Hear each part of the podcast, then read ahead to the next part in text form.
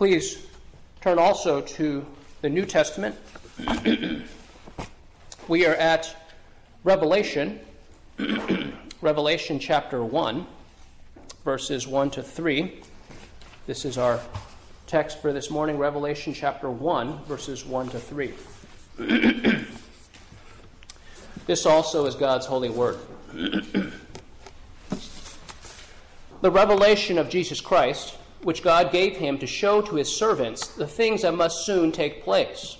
He made it known by sending his angel to his servant John, who bore witness to the word of God and to the testimony of Jesus Christ, even to all that he saw. Blessed is the one who reads aloud the words of this prophecy, and blessed are those who hear and who keep what is written in it, for the time is near. John, to the seven churches that are in Asia, Grace to you and peace from him who is, and who was, and who is to come, and from the seven spirits who are before his throne, and from Jesus Christ, the faithful witness, the firstborn of the dead, and the ruler of kings on earth. To him who loves us and has freed us from our sins by his blood, and made us a kingdom, priests to his God and Father. To him be glory and dominion forever and ever. Amen. Behold, he is coming with the clouds, and every eye will see him, even those who pierced him, and all tribes of the earth will wail on account of him. Even so, amen. I am the Alpha and the Omega, says the Lord God, who is, and who was, and who is to come, the Almighty. May we go to our God and ask for his blessings on the reading and also the preaching of his holy word. Our sovereign God, we thank you, Father, for your word. We thank you, Father, that your word is truth, that your word is powerful. Father, that we might receive your word by faith, that we would believe its promises, that we would tremble at its warnings. Father, that we would obey your commandments. Father, we acknowledge that we must not be looking for the approval of the word, of the world regarding your word and your Son. Father, we pray that we would obey the Holy Spirit, who has granted us true conviction in what is right in your Son, for he indeed is righteousness and truth. Father, we pray that we would hold fast to your promises, that we would not fear nor doubt, but instead that we would believe and trust, and that we would obey. Father, we thank you for the encouragements that you give us each day. We thank you, Father, that by your Holy Spirit, uh, He is renewing us day by day. Father, we pray for the spiritual growth of your people, that we would submit our lives to Jesus Christ, that we would acknowledge less of what we see by our eyes of flesh, but instead that we would believe what you have allowed us to see by the eye of faith. Help us to trust in you all the more. We pray, Father, that even this day that the good news of the gospel might be proclaimed and that by your holy spirit's power that it would transform our lives. We thank you for your provision for us. We pray father that our lord jesus would be exalted that your servant would be humbled. We thank you in christ's name. Amen.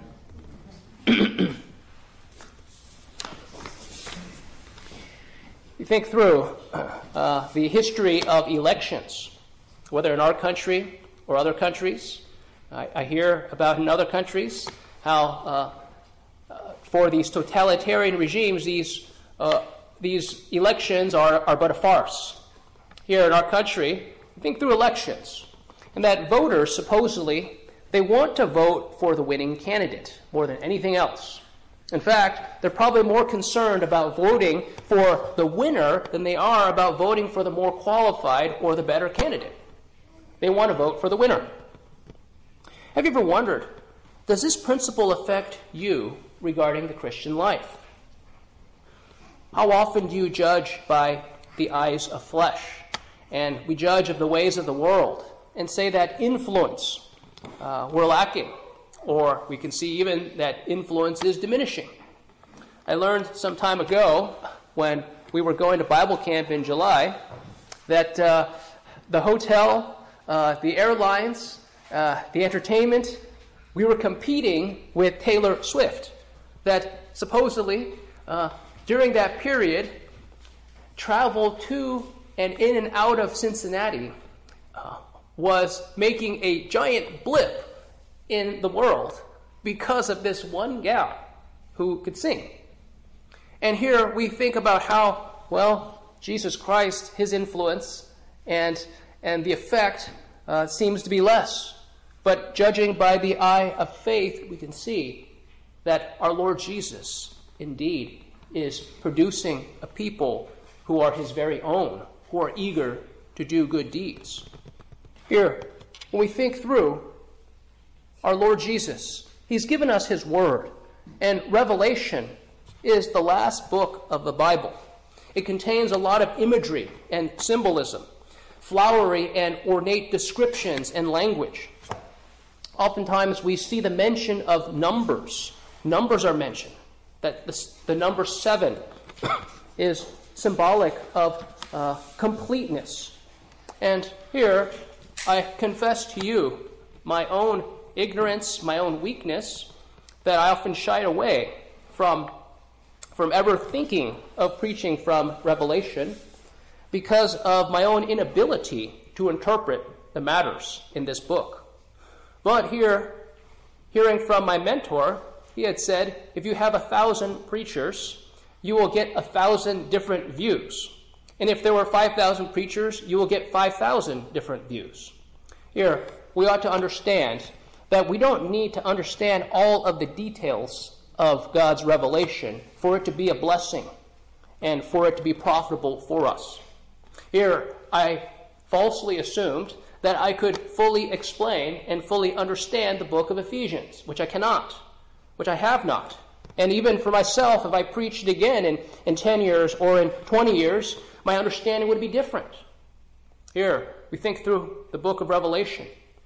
One of the important things is that we don't get lost in the details. There's not spiritual significance to every single detail mentioned. Now, some of you I, ask, well, then why are those there? Well, they're there. You think about the parables. There's details in the parables too, but those details don't all have some spiritual significance. That's called allegorizing. We're not to do that. And here, we think about the book of Revelation. We think, focus on the main topic, focus on the big picture. That's what's important. And here in the book of Revelation, we have some idea of, of what the Lord is doing. See, the Gospels, it reveals Jesus Christ and his teaching and his ministry. What he taught, the, the, the accounts of what he said, what he was teaching to the masses, to his disciples, and regarding his ministry, his love for others. In Acts, we have Christ proclaimed that the followers, the immediate followers of Christ, his apostles, that they went on proclaiming Jesus Christ. The epistles, the letters written by Paul and others, this is Christ explained, explains his person, explains his teaching.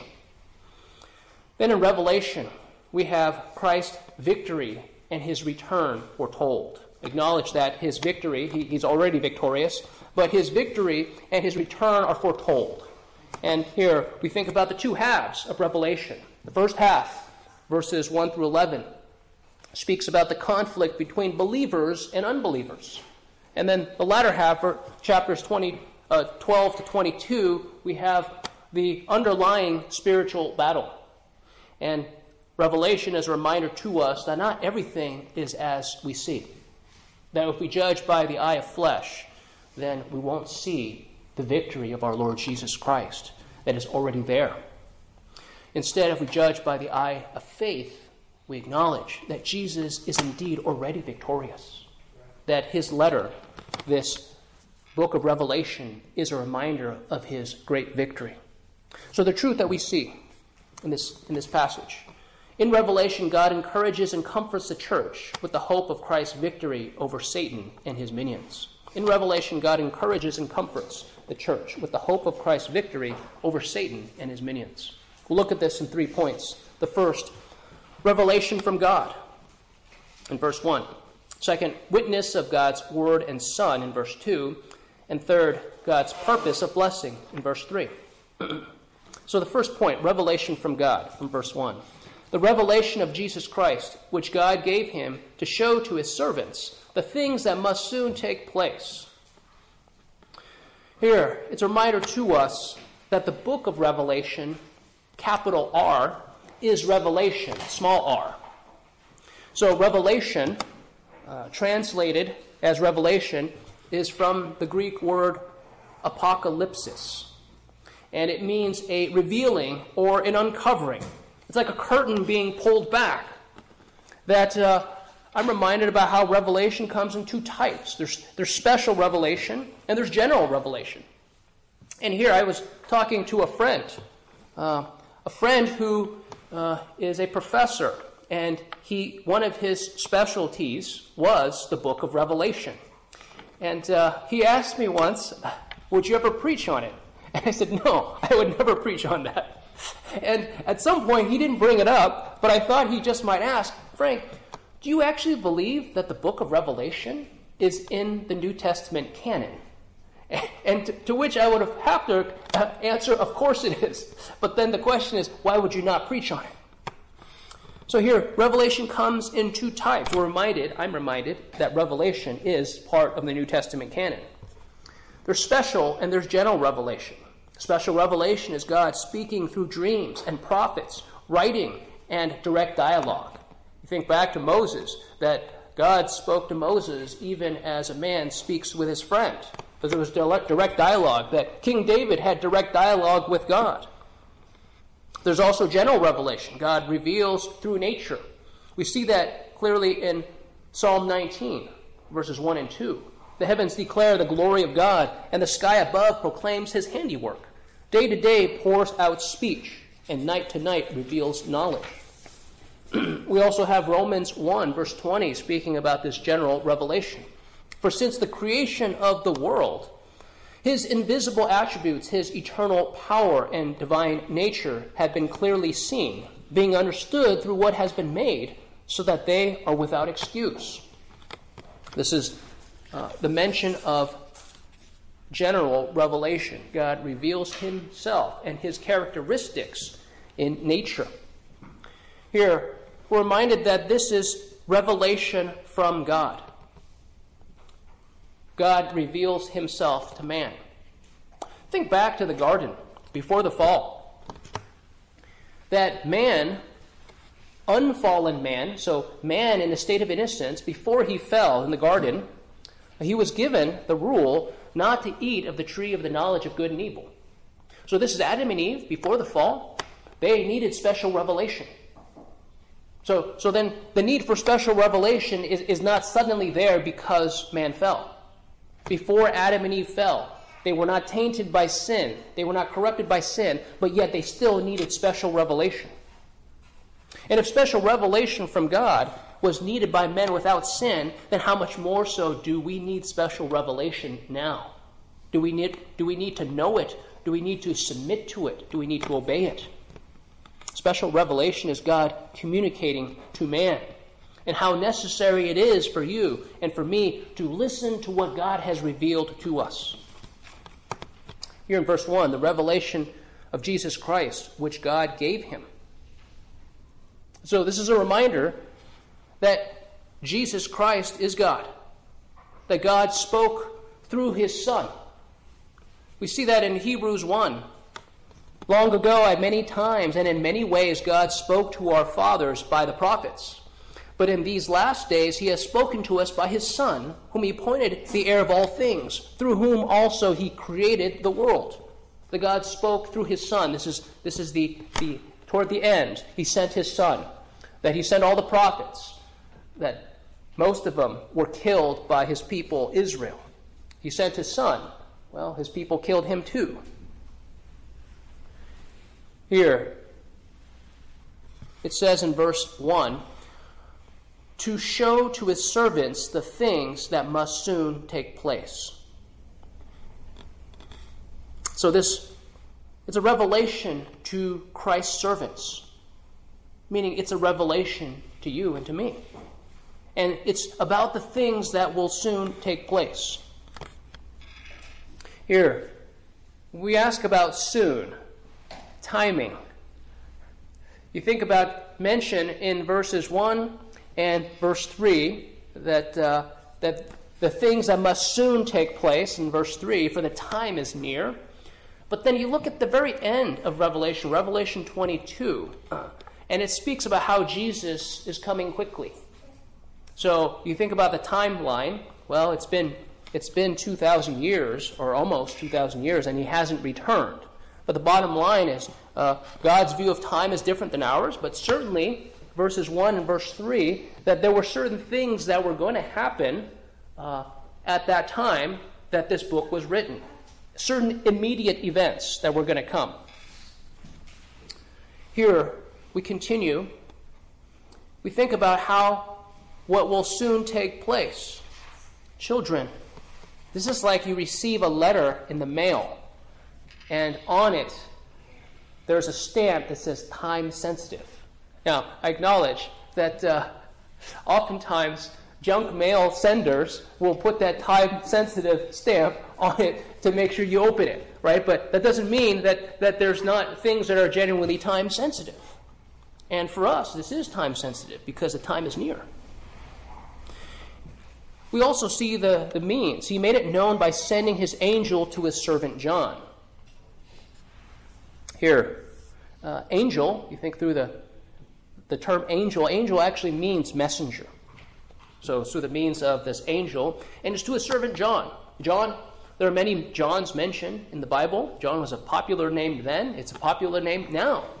And this is John the Apostle. This is John, uh, this, the, the, one of the sons of Zebedee. So his brother is James. Right? These were the fishermen. This is part of the, the inner three uh, of Christ's circle. And we see also that it's the revelation of Jesus Christ. At the heart, revelation is a message of God's Son. And so I ask you, are you trusting Jesus Christ, who is the Lord of glory? You realize the whole timeline of history, even of secular history, revolves around him.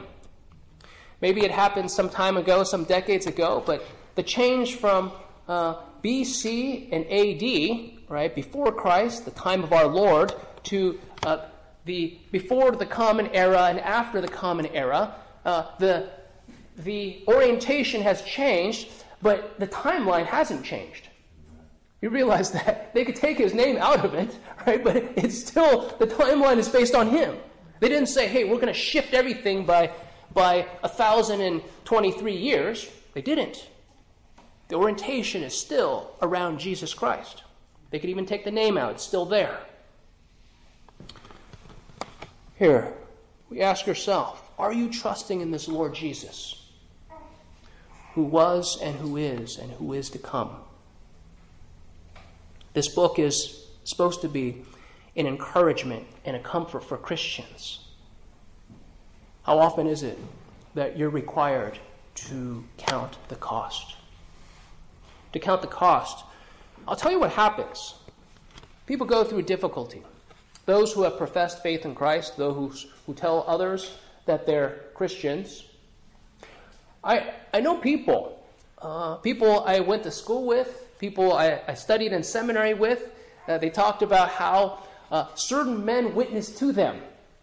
Uh, whether they were ministers or just friends, they, they ministered to them and say, hey, this friend shared the gospel with me. No one in my family was a Christian. And, and then you look after the fact, years later, he said, This man is no longer walking with the Lord. But still, God used someone to bring this message to them.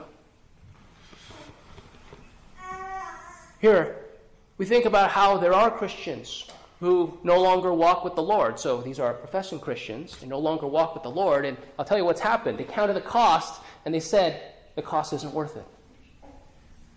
I'm not going to go forward with it anymore. This is, this is what happens in any situation when, when someone decides to part ways. Right? Friends part ways, uh, disciples part ways. Is Christ worth it to you? And part of the purpose of this book of Revelation. It's a reminder to all of you who are trusting in Christ that our Lord Jesus indeed is worth it. He is victorious. There were difficult things happening then. So there's different theories. Did the Apostle John write this book in the 60s, right, mid 60s, or did he write it in the late 90s AD? Well, whatever's the case, uh, there were evil emperors of Rome during that time, right? So here, these were these were wicked men who said, "Oh, you Christians, you claim to be the light of the world. Says, I'll show you light of the world." So they he he chained them up, put some kind of highly flammable material on them, and lit, lit them on fire. To to hey, you see, we have modern day street lamps, right? Well, he used Christians as street lamps, right? That's what he did. And you think, well, hey, we have it hard. People laugh at us. He may, they might even hurt our feelings. Well, there was a different suffering. There was a, there was a different seriousness back then. And there was a counting of the cost then, and there is a counting of the cost now. Here, we think about the Apostle Paul and what he spoke regarding the importance, the gain, and the loss. Philippians 3 7 to 9. But whatever gain I had, I counted as loss for the sake of Christ. Indeed, I count everything as loss because of the surpassing worth of knowing Christ Jesus, my Lord. For his sake I have suffered the loss of all things and counted them as rubbish, in order that I may gain Christ and be found in him, not having a righteousness of my own that comes from the law, but that which comes through faith in Christ, the righteousness from God that depends on faith. Here, you count the cost and you say, I have no righteousness. You have no righteousness. What is it that you gain in Christ? You, you gain true righteousness. You gain the forgiveness of sins. You gain eternal life. And you must ask yourself can you get that from anyone or anything else? And the answer is no, you cannot. The world promises you happiness, it can't even deliver that. It certainly cannot give you eternal life. Here, we think about all the contexts going on. Revelation was meant to be an encouragement and a comfort to God's people who were in the midst of much upheaval, persecution, opposition, and loss. Here, we think about the psalm that we read earlier, Psalm 3. O Lord, how many, oh, how my adversaries have increased. Many are rising up against me. Many are saying of my soul, there is no deliverance for him in God. Revelation addresses this very matter. There's an acknowledgement that there are many enemies, and there are powerful enemies. That there are those who, uh, who think they have absolute power, but we're reminded that our Lord Jesus is the one who is on the throne. Psalm 3 6 I will not be afraid of ten thousands of people who have set themselves against me round about. If you have 10,000 enemies, I might say you have a lot of people who oppose you. Right? So for, for the Eastern people, right, uh, I don't know, if you look at us, we, we understand numbers in terms of thou, using, units of a thousand. Right? So you have a thousand. You have the comma put at the thousand mark. A million is actually a thousand thousand. But when you look at uh, other other people, like for example the Chinese, the unit is not a thousand. The unit is actually 10,000. They count in terms of 10,000s. So this 10,000 is a nice, round, big, complete number. 10,000 people have set themselves round about me. But what does it matter? What does it matter how many are arrayed against you? All that matters is the Lord Jesus is for you. Isn't that the entire point of Romans 8. Who is he who condemns? It is Christ Jesus who justifies. The Apostle Paul doesn't even bother to answer the question. It's, it's immaterial. Doesn't matter how many, doesn't matter who they are. You count the cost and you say that the greatest gain is found in Jesus Christ and Him alone. And whatever you gain in the world, those things will be lost eternally. They come to an end in this life, they're going to be forgotten. You can't fit into those clothes anyway. Here, we think about how God's revelation ought to be important to us. We ought to see the importance of it, even in this book of Revelation. The second point the witness of God's word and Son, verse 2. who bore witness to the Word of God and to the testimony of Jesus Christ, even to all that he saw. Who bore witness to the Word of God and to the testimony of Jesus Christ. Here, it's not only God's Word. We think about Jesus Christ. Jesus is the Word incarnate. And if you think through the theme verse for the Bible Presbyterian Church, it's actually this verse. It's for the Word of God and the testimony of Jesus. These apostles were eyewitnesses of Jesus Christ, meaning that they were eyewitnesses of his resurrection. The Apostle Paul explains this, was it in 1 Corinthians? Did I not see the risen Lord Jesus? Here, you think about the apostles. They were eyewitnesses of what he taught and his resurrection. And that John, he witnessed about that. He also witnessed about what he received regarding this book of Revelation. It's a duty, it's a reminder to us that there is a duty that we speak of what we have seen and heard, namely Jesus Christ. When we testify or we bear witness, uh, it is a calling to an account, right? Hey, what is it you believe? Or what is the hope that you have? Let me tell you about my hope. The hope is Jesus Christ. My wife often tells me, you need to have the 30 second elevator summary of whatever it is the church, your faith in Christ. That's a good advice. You need to have a 30 second summary, meaning that you can't hold someone's attention for five minutes, right? You run into them. And another friend was telling me, hey, how do you manage to preach for 40 or 50 minutes? Right? And he talked about this guy, Mr. Beast. I never knew about Mr. Beast, his YouTube sensation. He has hundreds of millions of people watching him. He told me about how Mr. Beast, he changes his camera angle every eight seconds because people are that fickle, right? Their attention is, is that short.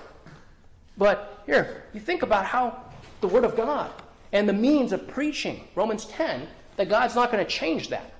There, there's all kinds of things that change, there's all kinds of technology that changes, but is the means still the Word of God, the testimony of His people? Here, even to all that he saw. Even to all that he saw. Here, John was given very great detail in Revelation, but we're reminded that not all of those details have spiritual meaning. However, many numbers, whatever images, we don't need to derive some kind of spiritual meaning out of all of those things. We need to think the big picture. I'll give an example. You think about the parable of the Good Samaritan. So, this man was beaten, and the Good Samaritan came by. He washed his wounds with wine. Some people say, oh, you see, that's symbolic, right? It's him being washed with wine. The wine in the Lord's Supper is symbolic of Christ's blood. His, it's being washed with Christ's blood. And then afterwards, so he gave the innkeeper two denarii, two coins. Hey, those are the two testaments, the Old and New Testaments. Or hey, the two coins, they represent the Word and the sacraments. Well, who, who interprets? Who interprets the parable of the Good Samaritan like that? I'll give you a hint. You shouldn't. This is called allegorizing. No, and you ask, well, what if none of those details were there? Well, the parable wouldn't be complete. But then, do, they, do those details have to have some spiritual significance? The answer is no. And so, also in the book of Revelation, are all those images, all those details supposed to be there? Yes, they are. This is what John was witnessing to. But do they all have some spiritual significance? The answer is no. Think the big picture. Think the big picture. Here we think also of your own witness to God's Word and His Son. You realize if you are a Christian, then it must mean that Jesus Christ is by far the greatest person you've ever known, the most life changing.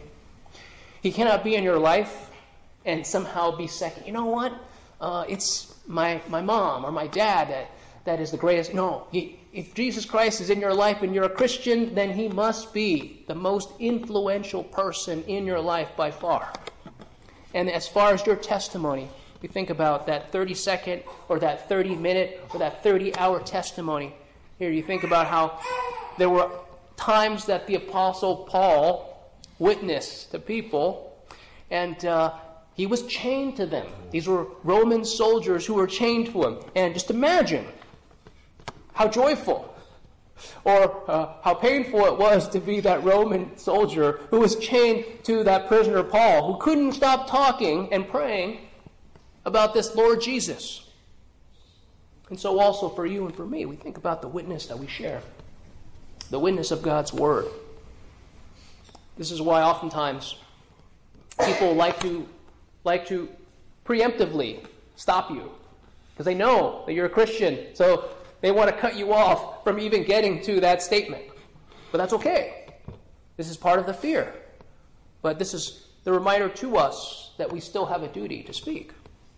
So, this is the second point witness of God's word and Son. We have the third point God's purpose of blessing in verse 3. Blessed is the one who reads aloud the words of this prophecy, and blessed are those who hear and who keep what is written in it, for the time is near. Here, we're reminded that in this verse, God's design for the book of Revelation is that it would be a blessing to his people. Some time ago, I mentioned, even in my old age, that I start to forget what I read in the Bible. And you can read through the Bible however many times you read through it, whether it's uh, you read through it twice in a year, or once in a year, or once in two years, or once in ten years, whatever it is, right? You read through the Bible, and that, that means you've, you, you've read every verse, every word of the Bible. And has it ever happened to you that you read some passage and you say, hey, I don't ever remember reading that in the Bible? Or maybe some friend of yours flips open some random passage and reads it to you, and, and you, he asks, hey, is, is this, well, what is this I'm reading? And you might say, I don't know what that is. It's actually the Bible, right? But here, this is one of those passages, right? This is, this is an example. Uh, Revelation chapter 1, verse 3 Blessed is the one who reads aloud the words of this prophecy, and blessed are those who hear and who keep what is written in it, for the time is near. Here, I forgot that the, the book of Revelation had this. Here, I think about how initially I was going to preach about the message to the seven churches of Asia and tie that to the whole idea of revival and the warnings to the churches. You think about there's only so many varieties of of, uh, of difficulties that a church can have. And here we think through about how I'm kind of providing the background. Am, am I just going to stop there? Well, I, I, might. Or may I keep going in Revelation? I don't know. But the bottom line is here, as I read this beginnings, Revelation chapter 1, I'm seeing that this book comes with this promise. And children, you think through this. How many books of the Bible actually contain such a great promise? That God is saying, Blessed is the one who reads aloud the words of this prophecy, and blessed are those who hear and who keep what is written in it, for the time is near. Meaning that this, this promise seems to be rather unique in God's Word. And uh, obviously, the, the promise applies to all of Scripture, because it's all God breathed. But it's specific to this book. Here, People often translate this term blessed as happy, but it's insufficient. It's insufficient to cover it. To be blessed of God is far, far greater than just to be happy. It's to be fulfilled. It's to be fully satisfied. It's to be nourished. It's to be lacking in no good thing. It's to be complete. It's to be encouraged. It's to be comforted. It's all those things and, and more so. And for these Christians who had received uh, revelation, this book, that they were going through persecution and affliction. It was all predicted by Christ, it was witnessed in Acts, and it, it is, was seen throughout church history. Yet, Revelation is a blessed and necessary reminder that your affliction, your suffering is not in vain that Jesus indeed is victorious. That despite what we see, that the Lord said, the seed of the woman will crush the head of the seed of the serpent. And that indeed is what has happened. Here, we think about those who are blessed. Blessed is the one who reads aloud the words of this prophecy. Throughout history, literacy may not necessarily, necessarily have been a, a, a widespread thing. And we can see even in our society, literacy has actually gone down, not, not up. Uh, I, I, say that, you think I'm joking. I, am not joking at all, right? Literacy has, has not gone up, right? We think it's gone up. But here, we, we ought to understand that for many in the past, the public reading of Scripture, for those who were not literate, that they heard it, they understood it, but they couldn't read it themselves. This was God's design. This is why, another reason why there were catechisms. It was helpful for people to learn and to understand. It's even helpful for those who are literate to have a catechism. Here, we think also about how often uh, do we hear such a promise of God mentioned in Scripture that blessed are those who read. It's applicable to all of Scripture, of course, not just the Revelation. It's blessed are those who hear also. So it's blessed are those who read, the blessed are all who hear. What's implied is that someone is reading it. It's also implied that someone is listening, someone is hearing it. That God's word must be received. And implied in hearing is believing. Romans 2:13 For it is not the hearers of the law who are righteous before God, but the doers of the law who will be justified. Romans 2:13. So it's not hearing, it's not merely possessing the law, as the Apostle Paul said to these Jews. It's not you who possess the law who are righteous. It's actually you who, who do the law, who, who obey the law, who, who believe it, and who keep what is written in it. So those who read it, those who hear it, and those who keep it, or those who heed it. Here, this whole understanding of prophecy goes back to a broader definition of what prophecy is. We generally think of prophecy as someone foretelling the future, right? So, they, prophecy is a prophetic message. You think about someone, he foretells the future of what will come. But you realize that prophecy is actually a lot bigger, a lot broader than that. Rather, prophecy is defined as the teaching or the proclamation of God's word. So it's not always predicting the future. It's a proclamation of God's Word. We see that even in our shorter catechism, question and answer 24, uh, that Christ execute the, uh, executes the office of a prophet in revealing to us by his Word and Spirit the Word of God for our salvation. So here we don't have something mentioned about predicting the future, but rather it speaks about God's Word, someone who's proclaiming the message of God a God given message. We ought to understand that heeding or keeping the message has to do with are you believing that Jesus will return? So the prediction part would have to be that Jesus left, he ascended to heaven, but someday he will return, and are you going to be ready for it? Consider what happened in Revelation 6, verses 15 and following.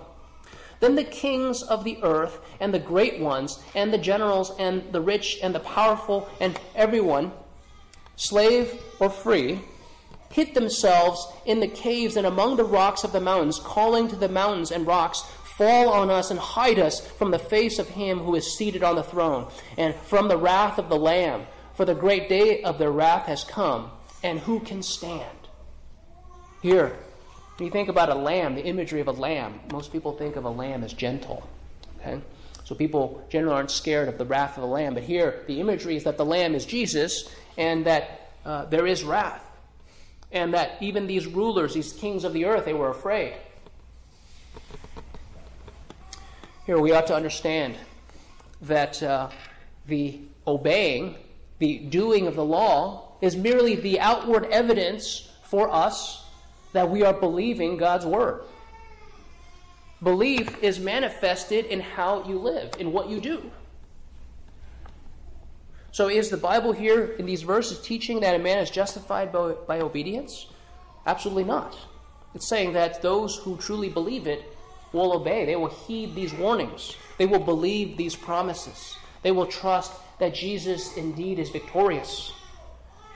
That our Lord Jesus is the one who receives glory, honor, and praise. You think about the imagery, how also the mention of, of all these groups, these nations, and tongues, and tribes, and peoples. That among all of them, that there are those who call upon Jesus and worship the Lamb. Here, we think also, going back to Psalm 3, verse 8 Salvation belongs to the Lord. Your blessing be upon your people. God's blessing be upon his people. Are you confident in God's ability to bless you? And do you trust that God's ability to bless you is far greater than Satan or the world or sinful man's ability to curse you. If you're believing in the Lord Jesus, we must believe that. That God is indeed greater and that He is able to bless, and when He blesses, no one can curse. Or when they do, it doesn't matter. And if He curses, it doesn't matter who's blessing you. So also, we ought to trust the Lord that His word is final, and that His commendation, His blessing, is what you and I should seek, and that it should be sufficient for you and for me. Here, I ask you, people of God, where, or rather, in whom is your hope? Is your hope in the victorious Lord Jesus, the Lord of glory, the one who died on behalf of sinners? Do you trust in his resurrection? Do you trust that that is proof to all the world that this man had no sin and that he was raised to life so that you and I might be justified? Here, this word is to us a helpful and a necessary and a timely reminder that despite what the world shouts, despite what the news reports, and what your eyes of flesh see, God's word proclaims and reminds you that our Lord Jesus indeed is victorious. Christ defeated Satan on the cross. We're told that he triumphed over the world leaders. It's a reminder to us about the importance of reading God's Word, knowing His Word, believing His promises, trembling at His threatenings, and obeying his commandments. That's how faith is manifested. We believe his promises. He, he will do what he said. That he warns us that we would heed those promises. That's faith manifested. And that we would obey his commandments. Here, it's a reminder to us that we should be reading God's word individually. We should meditate on it. We should memorize it. We should study it. And as families, that you would read aloud the little children, even, that they might come to hear and understand. Well, some of you might say, well, what about the children who uh, are so young they can't even read? Uh, well, it's a good time to start. It's a good time to start. It's not too early to start. It's surprising how, how early, how quickly people can understand before they can read. And we ought to trust that all of those questions we leave up to the Lord, that He is the one who does the mighty work. He is the one who grants understanding to sinners. Here it's also a warning that we should heed God's word, that we should listen to it often, and that we should trust that He who reads it, He who hears it, He who heeds it and keeps it, that He is the one who is blessed of God that we go to our God together in prayer. Our Lord God, we thank you, Father, for your faithfulness and your mercy to us. Father, we thank you that though we are weak and we are ignorant to understand the entirety of your word, Father, we thank you that by your Spirit you bless us by it. Father, help us uh, to trust in you, that you are the one who is our true teacher, that your Holy Spirit is the one who teaches us of all the things that Christ taught, Christ taught his disciples. Father, we thank you for your provision. We thank you, Father, for condescending.